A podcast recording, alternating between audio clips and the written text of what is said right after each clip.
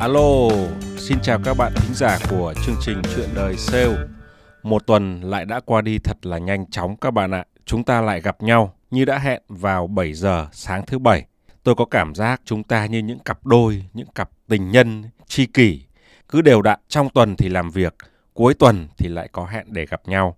Vẫn khung giờ cũ, vẫn địa điểm cũ là podcast Chuyện đời sale trên tất cả các nền tảng nghe podcast thông dụng.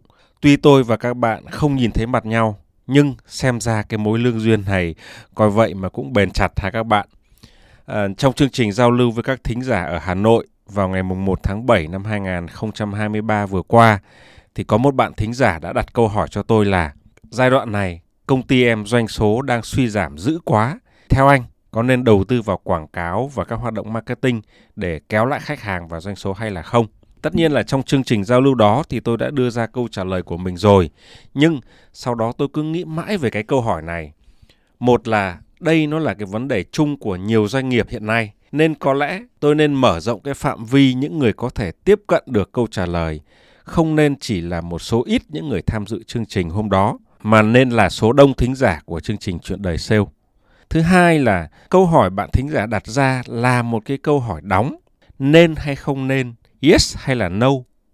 Có lẽ chúng ta cần một cái câu hỏi mở để làm cho vấn đề nó được sáng tỏ hơn, để mọi người có thể tự rút ra câu trả lời cho riêng mình.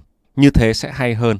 Chính vì hai cái suy nghĩ trên mà tập hôm nay đã được ra đời với tựa đề Doanh số suy giảm phải làm gì? Tôi nghĩ rằng sẽ có một vài ý hay, một vài cái tip mà các bạn có thể lượm lặt được cho bản thân mình. Chúng ta hãy cùng lắng nghe nha.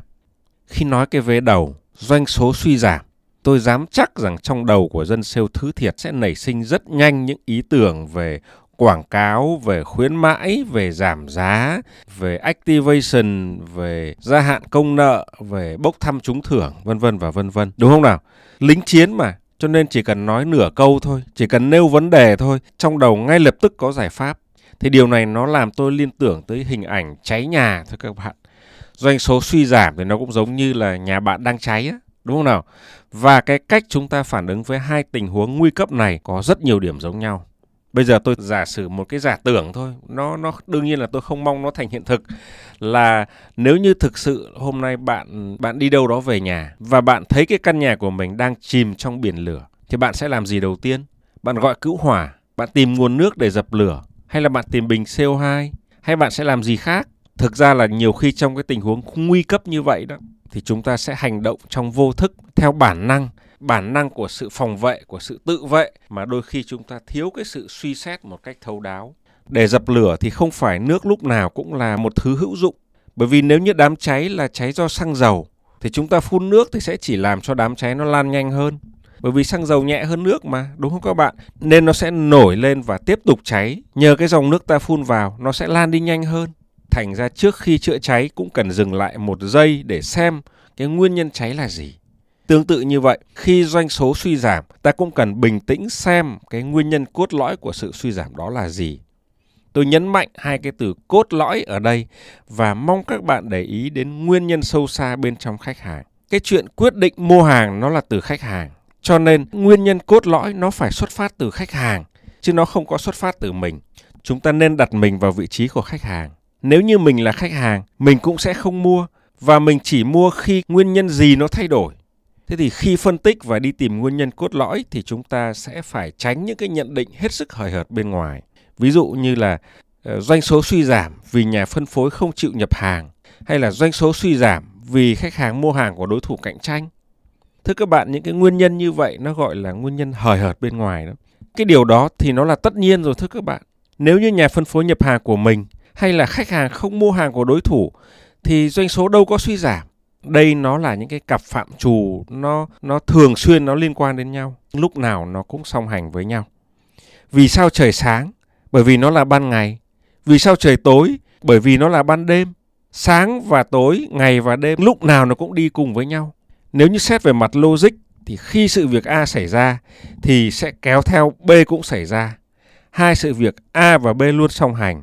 Thế thì không thể nói A xảy ra là do B được đúng không ạ? Không thể nói doanh số suy giảm vì nhà phân phối không chịu nhập hàng, hay cũng không thể nói doanh số suy giảm bởi vì khách hàng mua hàng của đối thủ cạnh tranh. Đó không phải là nguyên nhân cốt lõi thưa các bạn. Nói chơi nói vui thì được, nhưng mà để mà phân tích để ra chiến lược kinh doanh thì đó không phải là nguyên nhân cốt lõi. Chúng ta phải đào sâu vào bên trong, đặt mình vào vị trí khách hàng. Nếu mình là họ, mình có mua không? Mình chỉ mua khi có cái điều kiện gì đó xảy ra. Và cái điều gì đó đó, nó là cái điều gì? mình có khiến cho cái điều gì đó nó xảy ra được hay không? Nghe cái điều này nó hơi lý thuyết và nó hơi trừu tượng đúng không các bạn? thế bây giờ vô cái câu chuyện này là các bạn hiểu ngay vấn đề này. Hồi đầu năm vừa rồi á, tôi có lead một cái dự án thí điểm phân phối hàng tiêu dùng thiết yếu. Cụ thể nó là các loại mắm rồi cà pháo rồi ớt xay rồi gia vị vân vân. Thương hiệu mà tôi phân phối đó nó cũng đã khá nổi tiếng ở kênh MT tức là các siêu thị. Nhưng mà ở kênh GT tức là kênh tạp hóa, kênh chợ đó nó còn rất là mới, mới 100% luôn thưa các bạn. Cái hàng mà tôi làm thì tôi biết là có chất lượng rất tốt, bao bì đẹp, chứng nhận vệ sinh an toàn thực phẩm đầy đủ. Tuy nhiên, à, giá bán thì cao hơn đối thủ khoảng 15%. Nói là 15% thì nghe nó ghê, nhưng mà bởi vì cái giá trị hàng hóa nó nhỏ thôi các bạn. Cho nên quy ra tiền mặt thì cũng chỉ cao hơn khoảng 2 đến 3 ngàn đồng trên một sản phẩm so với đối thủ cạnh tranh. Mà một sản phẩm của tôi thì người tiêu dùng có thể xài cả tháng. Một tháng người tiêu dùng chỉ bỏ ra chưa tới một ly trà đá, nhưng mà người tiêu dùng đã được dùng một sản phẩm chất lượng và an toàn. Nhưng sau rất nhiều nỗ lực của chúng tôi thì hàng vẫn không thể ra thị trường được. Những khách hàng chúng tôi mở được, họ cũng rất khó bán ra.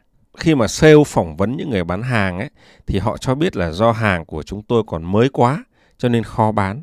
À, ở đây các bạn hiểu rằng nó là một cái cặp phạm trù luôn luôn đi cùng với nhau này. Bởi vì doanh số kém, bởi vì chưa bán cho nên hàng nó mới. Chuyện đó nó là bình thường, đúng không ạ? Không bán hàng được thì hàng sẽ luôn luôn mới.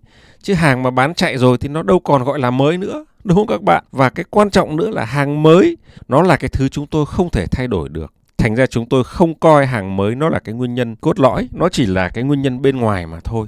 A luôn đi kèm với B thì suy ra B không bao giờ là nguyên nhân của A. Chúng tôi phải xoay sang một cái hướng khác. Bây giờ chúng tôi cần tận dụng cái khả năng, cái sức ảnh hưởng của người bán hàng để giới thiệu hàng của mình cho người tiêu dùng.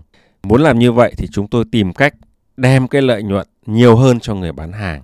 Họ bán hàng của đối thủ họ được khoảng 2 đến 3 ngàn đồng một sản phẩm. Còn nếu như họ bán sản phẩm của chúng tôi thì họ sẽ được gấp đôi. Và chúng tôi hy vọng rằng Họ vì thế sẽ nhiệt tình giới thiệu sản phẩm của chúng tôi hơn cho người tiêu dùng, thành ra sẽ tăng cơ hội bán hàng. Nhưng mà cuối cùng cái chiến lược này vẫn không hiệu quả. Anh em sale phản hồi là giá của mình cao quá cho nên người tiêu dùng người ta khó mua. Thực ra thì thâm tâm cá nhân tôi nó không hoàn toàn bị thuyết phục bởi cái lý do này. Vì giá bán cao nên mình không bán được hàng. Tôi không bị thuyết phục thưa các bạn. Cuộc đời bán hàng của tôi các bạn đều hiểu rằng tôi thường xuyên là bán những mặt hàng giá cao mà. Nhưng mà đối với cái tình huống này thì mình cũng không nên bỏ qua cái lý do của anh em. Thành ra tôi cho thử nghiệm, tôi cho đóng một cái loại bao bì khác với dung tích tương đương nhưng mà hình dáng chai rồi thương hiệu đặt tên khác đi. Đằng nào nó cũng là hàng mới thì thương hiệu tên gì nó cũng là mới cả thưa các bạn. Và với cái thương hiệu mới này chúng tôi bán chỉ bằng hoặc là khi mà trừ khuyến mại ra thì nó còn thấp hơn đối thủ cạnh tranh nữa. Thì lúc mà đưa ra cái kế hoạch này thì anh em sale và nhà phân phối rất là hoan hỉ rất là tin rằng với chiến lược này thì chúng tôi sẽ thành công, chúng tôi sẽ bán được hàng. Nhưng mà rồi khi triển khai á, hàng vẫn không vào được thị trường. Thưa các bạn, tôi cho anh em sale đi đổi thị trường, bán ở những khu vực khác nhau. Nhưng mà kết quả cũng không khác nhau là mấy, vẫn rất khó để thâm nhập. Thì thị trường chúng tôi làm lúc đó là ở thành phố Hồ Chí Minh, cụ thể là ở những quận như là Bình Tân, Bình Chánh, Tân Bình, Tân Phú. Đó, các bạn ở bên đó thưa các bạn tình huống này nếu như tiếp tục hạ giá bán và tăng khuyến mại thì chúng tôi thực sự là không còn lợi nhuận nữa, không còn lãi nữa. Tất nhiên là nếu như hạ tiêu chuẩn chất lượng xuống thì giá thành nó cũng sẽ thấp lại. Khi đó thì hàng của mình sẽ rớt xuống cùng phân khúc với những hàng sản xuất theo công nghệ xô chậu rồi. Mà chúng tôi thì không muốn như thế. Làm gì nó cũng phải có thương hiệu thì nó mới lâu bền được đúng không các bạn? Tình huống bế tắc này, số bán thì không có. Nếu như các bạn là tôi thì các bạn sẽ làm gì? Các bạn tăng khuyến mại, các bạn hạ giá hay các bạn đầu tư vào quảng bá sản phẩm.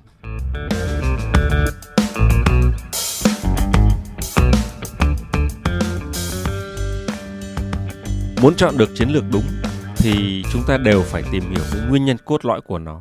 Vì sao khách hàng không mua? Khách hàng ở đây là khách hàng người tiêu dùng đó. Và mình phải thay đổi điều gì trong cái phạm vi mình có thể thay đổi được thì khách hàng sẽ mua? Khi đi thị trường thì tôi mới quan sát tôi thấy rằng những quận mà chúng tôi làm á, có một cái đặc điểm chung là có rất nhiều công nhân và người lao động.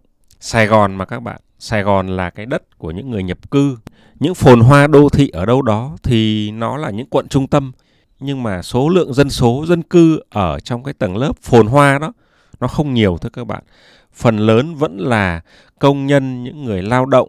Những người dân địa phương không phải là công nhân thì họ cũng ít hay nhiều sống dựa vào công nhân. Nhờ những dịch vụ như là cho thuê nhà trọ mở quán ăn để phục vụ công nhân ở những cái khu vực mà tôi đang triển khai thị trường. Và giữa cái lúc khó khăn này giữa cái lúc suy thoái kinh tế giữa những cái lúc nhà máy đang phải cắt giảm nguồn lao động thì mình mới thấy thực sự là hai hay là ba ngàn mà mình bán đắt hơn á nó quý tới mức nào đối với người tiêu dùng. Nhiều người lao động á, tôi quan sát thấy rất là thương, thưa các bạn. Khi họ đi mua nước mắm thì họ đã chọn cái loại rẻ nhất rồi. Nhưng khi họ đem về nhà thì họ còn pha thêm với nước, chế thêm với nước, rồi cho thêm một chút muối vào cho nó tiết kiệm.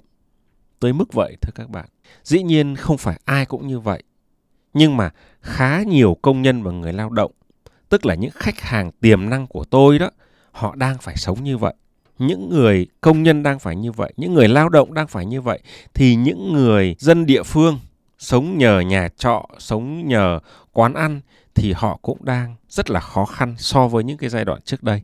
Cho nên nếu như mình là họ, với cái công việc bấp bênh, với cái thu nhập bấp bênh, tiền nhà trọ, tiền học cho con cái, tiền nợ nần, tiền bệnh tật ốm đau, tiền gửi về cho gia đình, tiền đi lại, vân vân và vân vân thì mình mới thấy rằng rõ ràng là mình không thể mua được cái sản phẩm mà mình đang bán đó thì khi đi thị trường như vậy khi quan sát như vậy thì tôi mới thấy cái nguyên nhân cốt lõi vấn đề ở đây là thu nhập của người tiêu dùng đã giảm sút và nó trở nên bấp bênh và bất ổn hơn rất nhiều so với ngày xưa.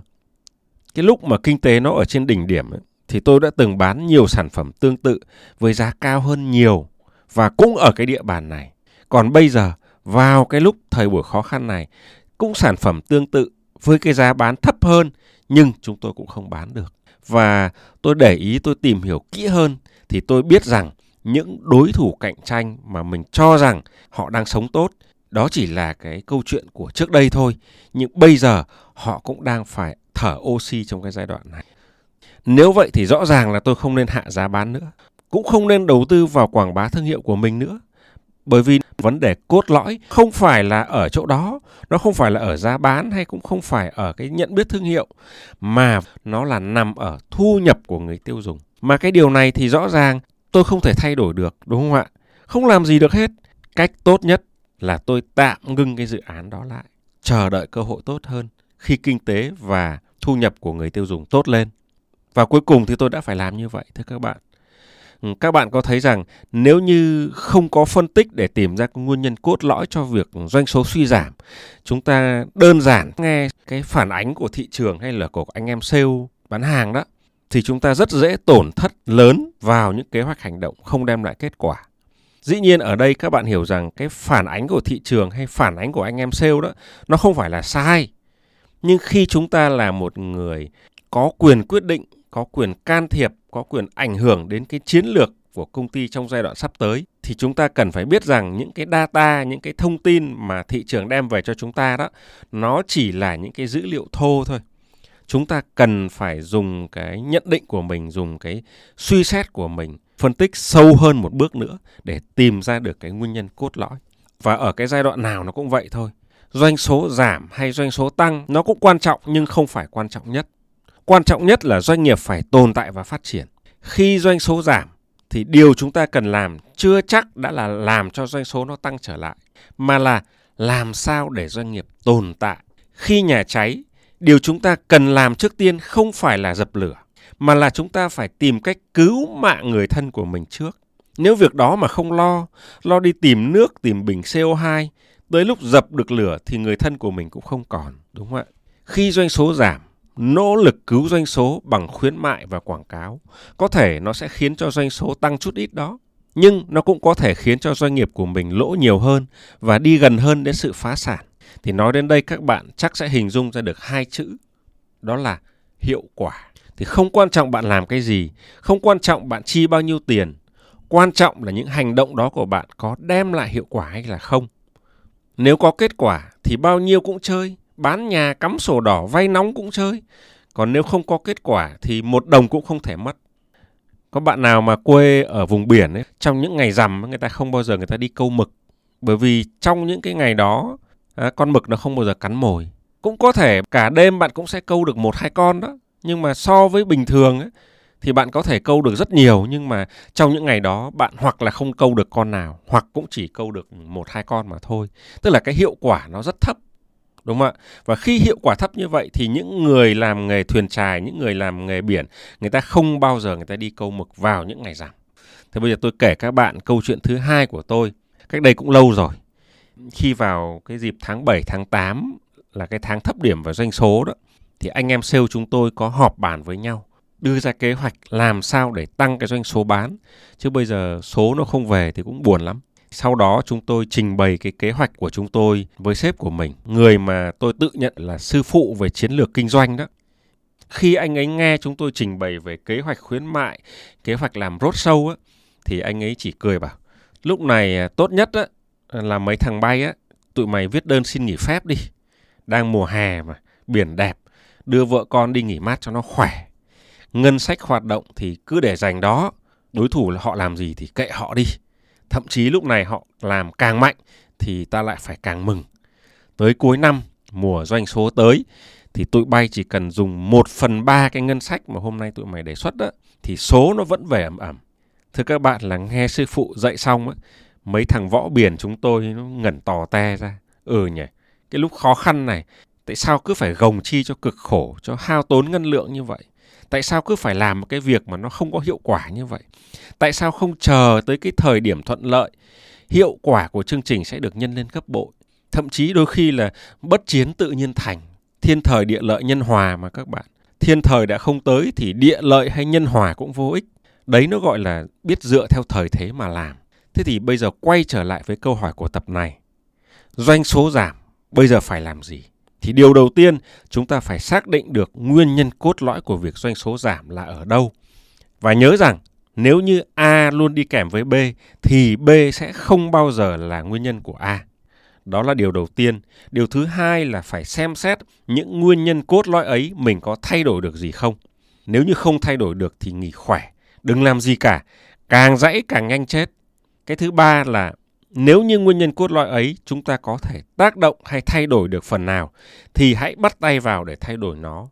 Nhưng cũng đừng háo hức, đừng chơi tất tay, cứ bình tĩnh. Nhận định của chúng ta vẫn có thể sai và làm gì thì cũng phải chừa cho mình một đường lui. Có hành động gì thì cũng nên từng bước chia nó thành nhiều cấp độ khác nhau, ở nhiều hướng khác nhau. Sau đó, chúng ta đánh giá hiệu quả của từng hành động, từng cấp độ và từng hướng khác nhau trước khi dốc toàn lực vào nó. Tức là phải dò mìn trước các bạn ạ. Thấy cá cắn câu thì mới quăng tiếp mồi xuống để câu được những con cá lớn hơn.